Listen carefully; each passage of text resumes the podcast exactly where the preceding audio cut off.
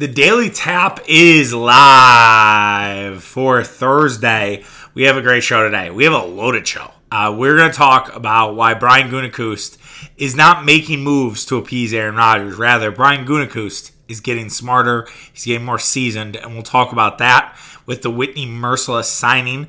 We will also chat about Jordan Love and why I think maybe he might be on the trading de- trading block. Just a thought, just going to throw something out there. We've talked about this before, but I, I think it's going to pick up steam here in the next couple of weeks as we get closer and closer to the trade deadline. Andy Haines is out as the Brewers pitching co- hitting coach. What does that mean? What should we look for going forward in terms of a hitting coach for the Brewers as they have not been able to connect that dot in the last few years?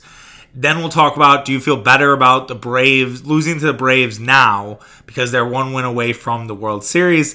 And lastly, PJ Tucker and Bobby Portis, a little bit of beef. We'll talk about that at the tail end of the show if we get to it. We should get to it though. Um, but like I said, big show today for a Thursday. Excited to talk to you guys.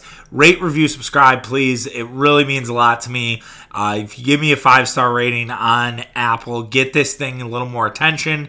Uh, review it. We'd appreciate that too. Um, I'm sure you're already subscribed, but if you're not, um, definitely subscribe. Send it to a buddy who might like this. Um, would would love to have him uh, or her or any or any sort of pronoun that we are working with. All right, so all in on that. Let's go. Let's start talking some football.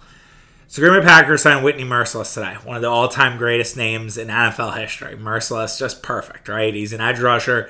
Mercilus has not done much uh, in Houston this season. They're going with the youth mo- movement. He could be washed, but the Packers are bringing him in regardless. This is a continued trend for Green Bay as they brought in Jalen Smith.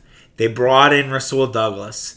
They brought in Quinton Dunbar. Now Dunbar has been released, um, so Kevin King is now probably going to be healthy, and they're they're ready to go with what they have. I don't know if I would agree with that, but you have to clear roster space.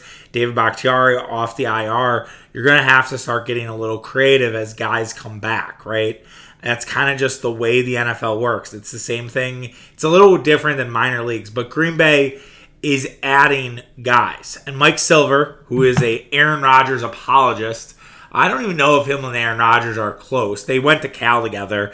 There's a famous picture of Mike Silver kind of doing like a what the fuck motion to Aaron Rodgers after they lost the Fail Mary game. He also was had a Ty Montgomery story that basically threw Ty Montgomery under the bus when he had that terrible fumble against the Los Angeles Rams gosh, was that 2016 or 2017? I remember the game. I remember. I think it was 2017. I was I was living here at the time. I was just starting to live with Morgan, so I, I do think that was 2017 when Montgomery had that brutal fumble. Maybe it was 2018. But anyways, uh, Silver sold him on on the bus. But Mike Silver says this: the Packers keep signing accomplished linebackers in season, and it's almost like there's been some sort of shift in organizational thinking. Silver is obviously alluding to Aaron Rodgers potentially leaving. We've heard the last dance shit, we all know it. There are people that are still talking about Team X, Team Y. That could be perfect for Aaron Rodgers. Silver is obviously trying to lean into that storyline, but I think he's wrong. I, I really do. And now he mentioned linebackers. So I think he was mentioning De'Vondre Campbell. Now, De'Vondre Campbell was signed in the offseason, as Tom Silverstein pointed out. I don't think there has been any sort of shift in organizational thinking here.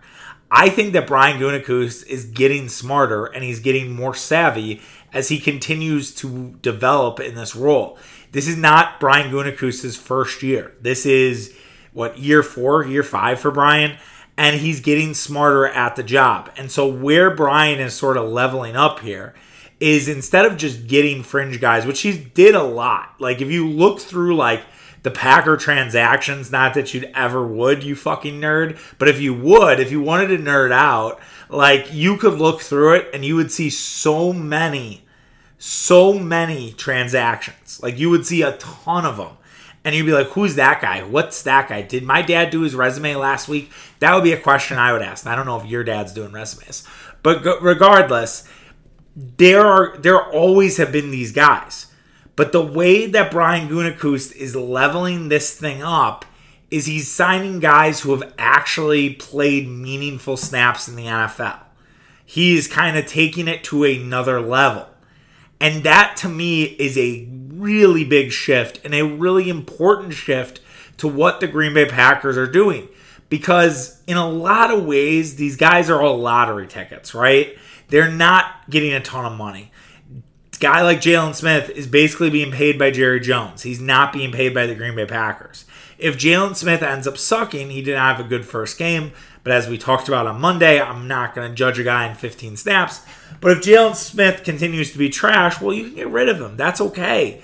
Make room for the next guy. But if a guy like Rasul Douglas, who looked really good uh, last week, well, maybe Rasul Douglas is a dude. Maybe Rasul Douglas can take over that slot corner position that Chandon Sullivan is get was willing to give up to really anyone. And so then all of a sudden you have kind of a legit secondary going when Jaire Alexander is back healthy. And you can kind of bridge the gap from Jaire's injury with Kevin King, with Douglas, with Eric Stokes, with Sullivan, with Jean Charles. Like you have enough guys, and that's probably why Dunbar was released today. And so, and again, to that point of like, yeah, you can these guys will come and go, and it's okay.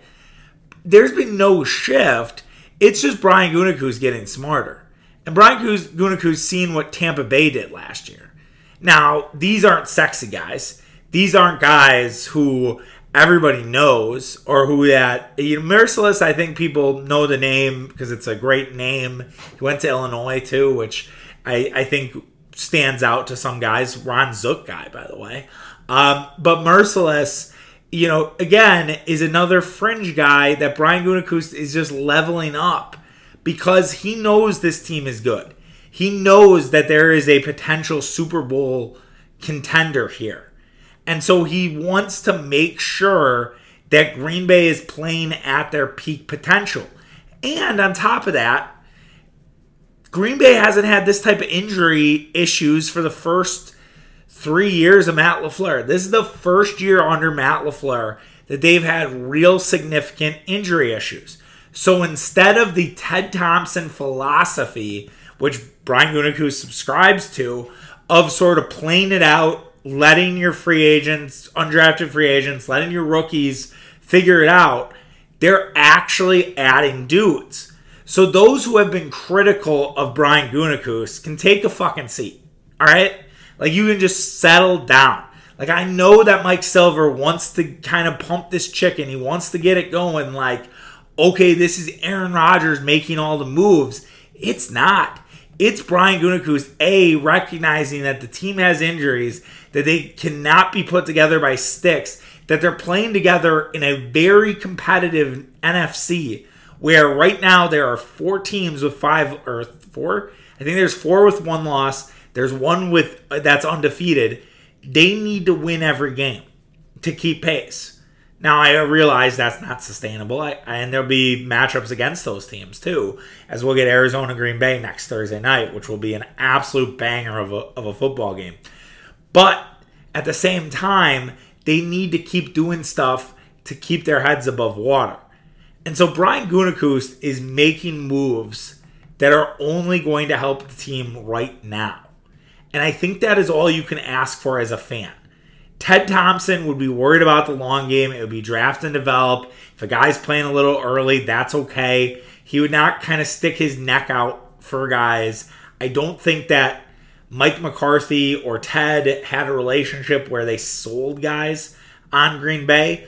I think there's a lot more selling going on. Look, Green Bay isn't a great place to live. We've talked about this before with Allen Robinson, which is one of my like triggers as a sports fan. I I actually that would be a great topic for Mitch and I to do one day, just as a side, like the top five triggers, because there are things that I know trigger Mitch, like the Sixers, um, Carmelo Anthony, um, it's a lot of basketball stuff for Mitch. There's baseball. I think the Cardinals trigger Mitch. Um, we, we, him and I can talk about Phil Phil Rivers, another trigger for Mitch. Um, but yeah, I think we got to do triggers one day because that that would definitely be a, a, great show, and just it would just be Mitch and I bitching about things we hate for hours. But anyways, I hate the Allen Robinson the hand wringing, oh, Allen Robinson, he's never played with a good quarterback. Dude had a chance to play for the fucking Packers, and Joe's living in Chicago. As most of us probably would if we had a job offer in Green Bay or Chicago, we're probably going to live in Chicago. It's just, it's science sometimes, all right? So I never want to hear that with Allen Robinson. But back to the selling part, I do think Brian Gutekunst and LaFleur are telling guys like, "Hey, look, we are very close. We have a Super Bowl team. We have Aaron Rodgers. Like, we really want you to join our team, and here's why." And I think there's a lot more of that going on, and I, I love it.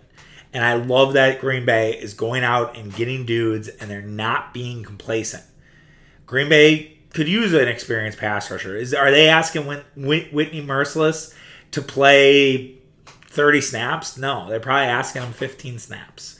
They're asking him to be in a rotation with Rashan Gary, with Preston Smith if he's healthy. Hopefully, that oblique injury isn't a big issue.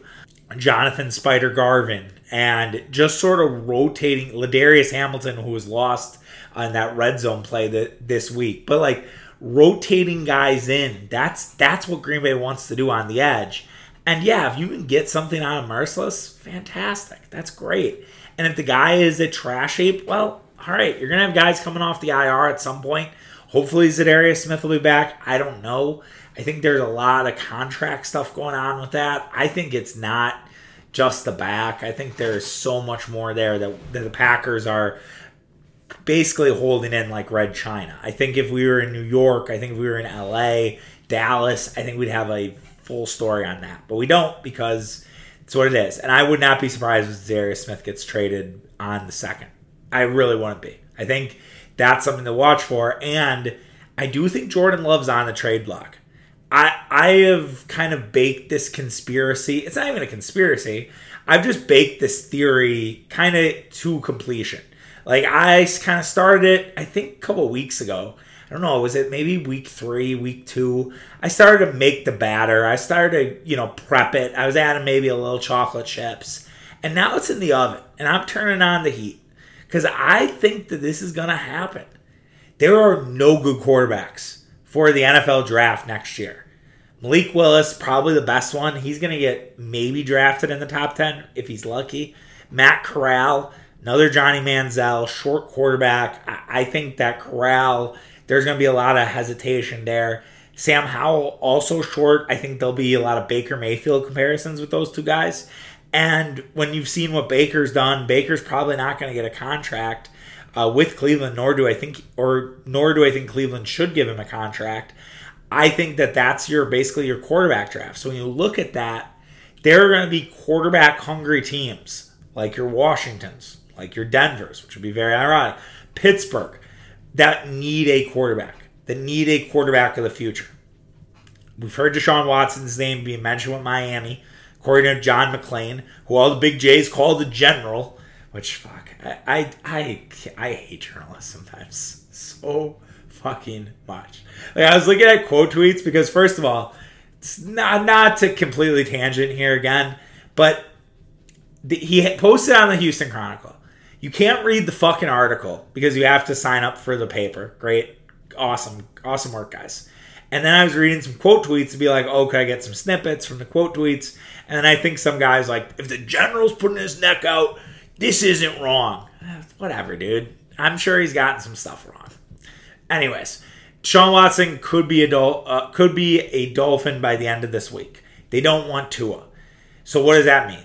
Well, Tua could get dealt to Washington. Tua could get dealt to Denver. Tua maybe could even get dealt to Pittsburgh. Remember, Pittsburgh and Miami did some trading with each other with the Minkah Fitzpatrick deal. So that is right now on the table. What's to say the Packers don't get involved with Jordan Love? What's to say that, let's say Miami, or let's, I'm sorry, let's say Pittsburgh misses out on Tua. And they call up Kevin, I think it's Kevin Cosgrove. I think that's Kevin Colbert not Kevin Cosgrove. Who's Kevin Cosgrove? I'm sure that that has to be somebody.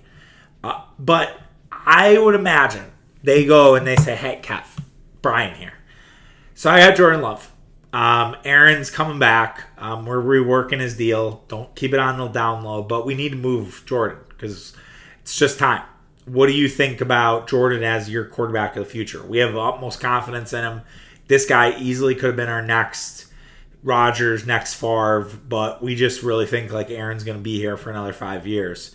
So, what do you think about Love for Joe Haden or you know a edge rusher? Pick your poison. You know someone that can make an immediate impact for the Steelers and throw me a fourth round pick. Wouldn't Pittsburgh do that?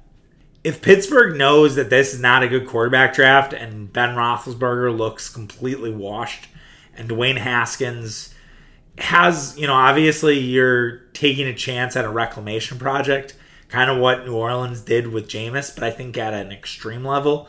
Like Jameis, that's like a minor reclamation. Like Haskins is a major rep- reclamation project, and we have no idea what what you get with the with uh, not DeAndre with Dwayne Haskins. So would they ready to take Love? Would Denver? Would Washington?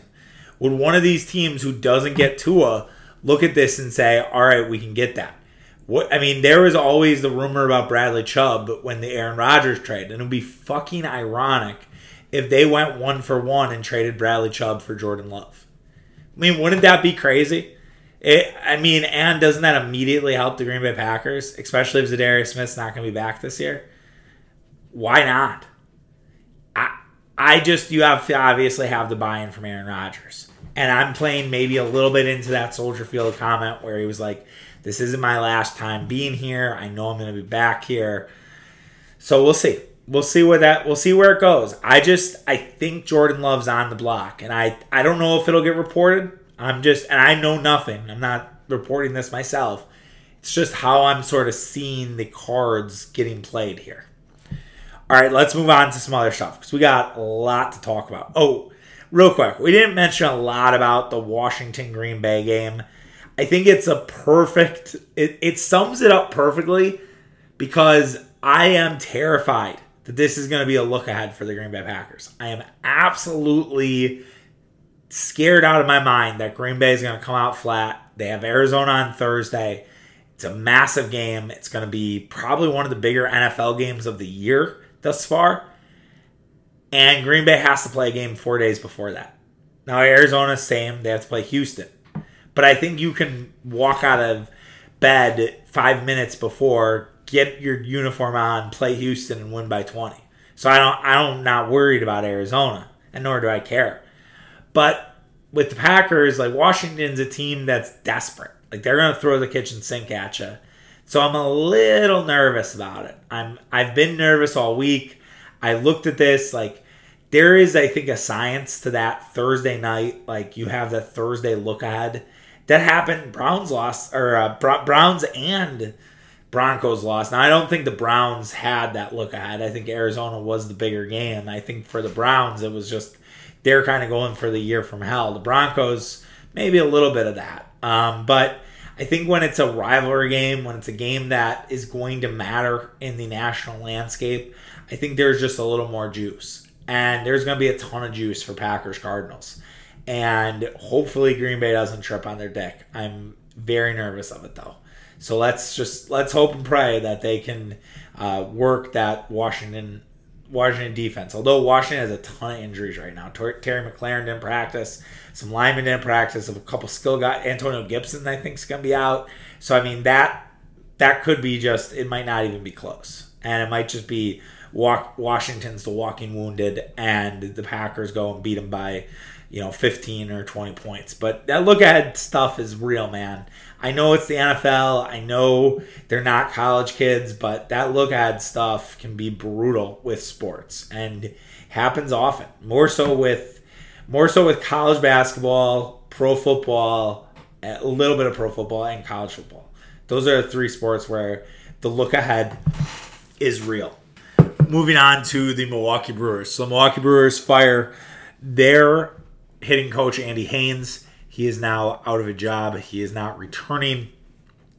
Andy had a good relationship with the Brewers. He was there for two years. It seemed like Andy Haines was going to be the guy to sort of fix what the Brewers had wrong offensively. Um, and that was sort of going to be the guy to take them to the next level. Now, he had a weird COVID year um, where he didn't really maybe get to teach the way that he wanted to um, in year one, but there wasn't enough success in year two. They had sparks, they had moments where the offense got going, but it was never consistent. And I think my biggest problem with Andy Haines, and this was more last year, right? you can go back in the 2020 archives and hear me bitch about this, but he never had a plan. He never seemed to really know exactly what the fuck he was doing. And it always seemed like the same things were hindering the Brewers. And that there was never that adjustment. There the adjustments weren't there. And I just I had more problems than I had praises for Haines. And I think that he never came out. It was it was like some games the Brewers were first or second pitch swinging, just very aggressive, going right at the pitcher. And other ones they take their time, they take some walks, things like that. I think Andy Haines probably, and this is me without knowing anything, probably tried to create the Brewers hitting identity by who they were facing versus the personalities versus talking to the guys and saying like how do you want to hit? Like do you want to be first and second pitch swinging? Or you a guy that takes more patience? Like i think that's really important. I also think it's really important to know kind of the philosophy of the pitching coach. Like how can the offense help the pitchers can they take more walks give the pitchers more time eh, you know are they connected and i don't know if they really were last season and the Brewers just have to find somebody who A has a great hitting philosophy, B can kind of be on the same page with the pitching staff, and C figure out Christian Yelich. I think that's a part of this. I know Andy Haines worked a lot with Christian Yelich, but I think they just think there a new voice is needed. And so who that will be, I don't know. I don't know if it's someone that'll be close to Yelich, try to get Yelich sort of going again, or it will be someone else who has more of a philosophy and understands like there are going to be changes game to game, week to week as as you go on. Because I don't necessarily think Andy Haines did a lot of that, um, and it's it's been a tough road for the Brewers with hitting coaches. They really have not found their Derek Johnson or Chris Hook in the hitting category, and that's a real shame. And I know coaches like this come and go, but it's it, you need a little bit of consistency, and the Brewers just have not found it. So what where they go, I'm not sure, but it's it's going to be very interesting to see if the Brewers kind of change how they're approaching the plate. And just like a defensive coordinator in football, like we're to have to give this hitting coach some time. Like he's to at least have to get a month before I can start being mad at him um, just not Chili Davis. I don't know if Chili Davis is coaching anymore. Just not Chili Davis. Um, please. Darnell Coles, I saw got a job with Washington. I'm like, why? Why? Why are we giving Darnell Coles jobs? He, he's another one that's not that good. So they need to kind of find their guy. They need to find their Derek Johnson, Chris Hook of hitting. And we'll see. And it's ironic that we're going through another coaching change in the hitting department as we have with defensive coordinators for the Brewer or the Packers. It's just maybe it's cyclical. Maybe it's just kind of part of how this all works. That if you don't have one for a couple years, you got to replace and find somebody new. But yeah, Haines, it's too bad. I feel bad for a guy who loses a job always, but just was didn't cut it. And I know Yelich will probably be sad. I think Garcia and Narvaez will be sad. He did a lot of great work with them. Um, but there just wasn't enough on the French. He didn't make the Brewers into a murderer's row. Did he improve Garcia and Narvaez? Absolutely. Did I'm did I'm sure he had a hand in Kolten Wong's leadoff homer approach? Probably. Did he have it helping out with Willy Adames? Yeah. But still, there wasn't enough collective hitting that was taking place. It was just a few guys. As for the Braves and Dodgers series, the Braves have pushed the Dodgers to the brink. It is three to one. Uh, they have a chance to clinch tomorrow tonight, actually, um, which I'm sure we'll talk about a little bit in the space chat we're going to have after the Bucks game. And I can't believe it. I'm very surprised by this. I there was I think it's happened to keg two weeks ago, uh, or maybe even, yeah two weeks ago when I, we were kind of licking our Brewers wounds. I'm like Whoever wins between Dodgers and Braves are going to beat them in five. Joke is on me. Braves have looked like an absolute wagon. Um, and it's getting me to wonder like, is would you rather, does this Brewers loss in the NLDS look a lot better? Or does it make you mad that the Dodgers might have been beatable? I can see both sides of the argument. I can see the fact that the Braves are playing so well that maybe they were just the team of destiny. Maybe they were the team that belonged in this World Series. They started out before this series started. They were 40 and 20 since the All Star break. We should have taken the Braves a lot more seriously, and we didn't.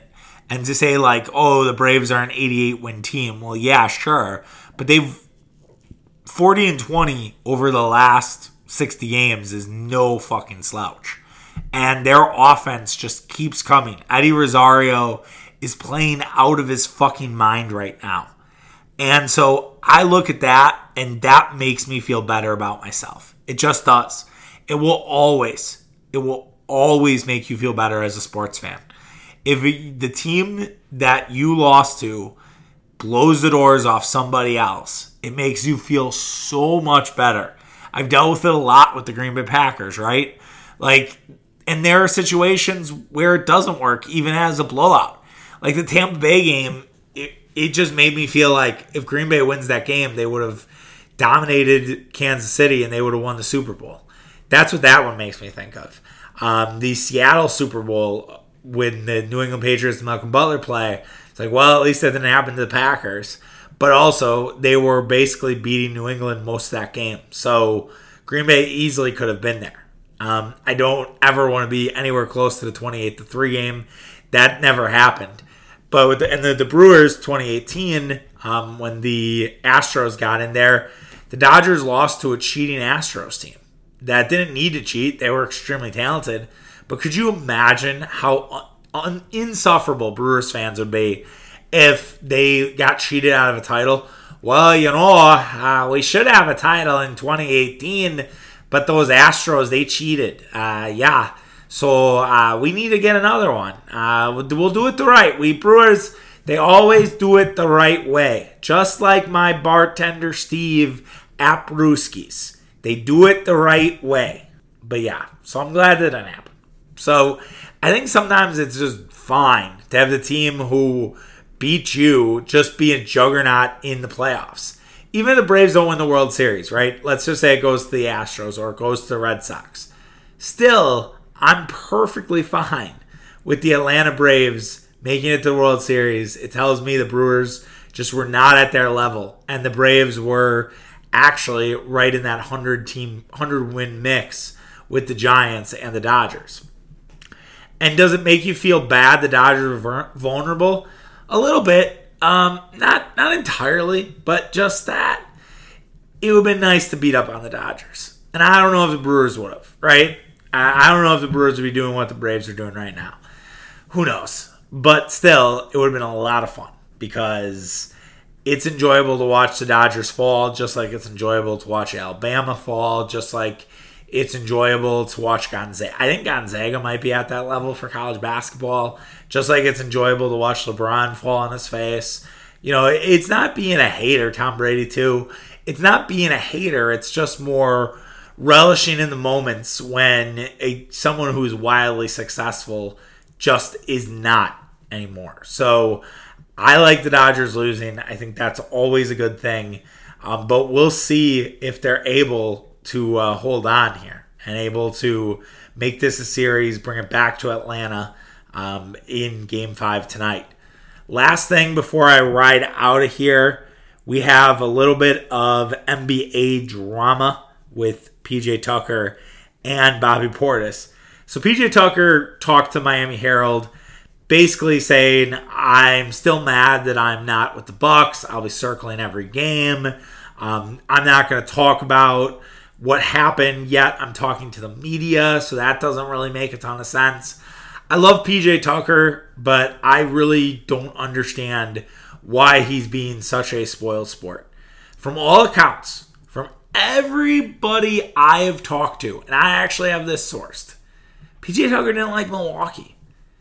PJ Tucker said to people verbatim that if he got a job, if he got a job, if he got this role back with the Bucks, he would drive from Chicago to Milwaukee for practice each day.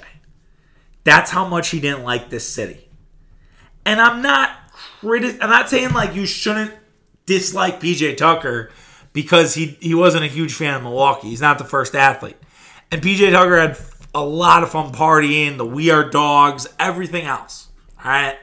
So I'm not going to take any of that away from PJ Tucker. But the guy didn't really want to be here. It goes back to the Allen Robinson point we made earlier. PJ Tucker didn't want to be here. I know this for a fact. I can report this. You want to aggregate this, which you won't because I'm not that successful of a podcast. But if you did, I would be like, go right fucking ahead. He didn't want to play here. So Bobby Portis rolling his eyes at him is exactly everything you need to know. Bobby Portis took two years, $10 million. Bobby Portis is basically playing for free this year. On the open market, Bobby Portis could have got three years, $35 million. Instead, he's playing for two for 10 because next year he could get paid out and it could be great for Bobby. But he wants to be as close to a buck for life as Giannis Antetokounmpo, Khris Middleton, and Jrue Holiday are. If Tucker did not, Tucker wanted to be a part of this. Tucker wanted to keep the dogs together. He would have taken a team friendly deal. But I'll tell you this about PJ Tucker what he doesn't realize they don't need him. Grayson Allen is a much better value at two years for 20, $20 million. Semi Ojeleye, when he's healthy, I think he can be PJ Tucker light. Like if PJ Tucker is Miller High Life, Semi can be Miller light. And I think he can get his way in front of guys. I think he can defend a little bit. He can hit the corner three. PJ is a lot of fun. I look forward to seeing him uh, tonight. I look forward to him probably getting the ring.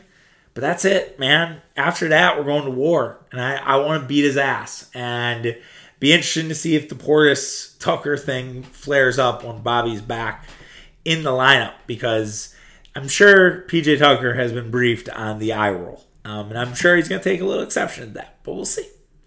We'll see what happens. All right. Take care of yourself. Have a great Thursday.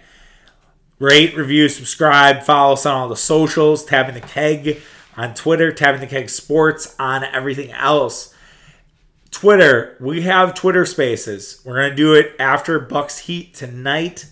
Um, I think I finally figured out how I'm gonna do the Bucks. For those that care, not a lot of you were on the Bucks Net stream. I saw that, but that's okay. Um, we're going to do games against playoff teams, not fringe playoff teams, not teams that were in the play-in game. Teams one through eight last year on both sides, those games will get a space, and that's kind of a, the way forward here. They will get they will get a space after the NFL season, after Green Bay has won the Super Bowl. Then I think we'll we'll look at maybe changing. Maybe we'll we'll pick up the pace a little bit on these. But for now, we are just going to do uh, the playoff teams and, until the Packer season is over. And yes, we will have a Packer space. Don't worry about it. That's already in the works. All right, that does it for today. We'll back tomorrow. Bucks Heat betting preview, all there on Friday. All right, take care, guys. Have a good one. Bye.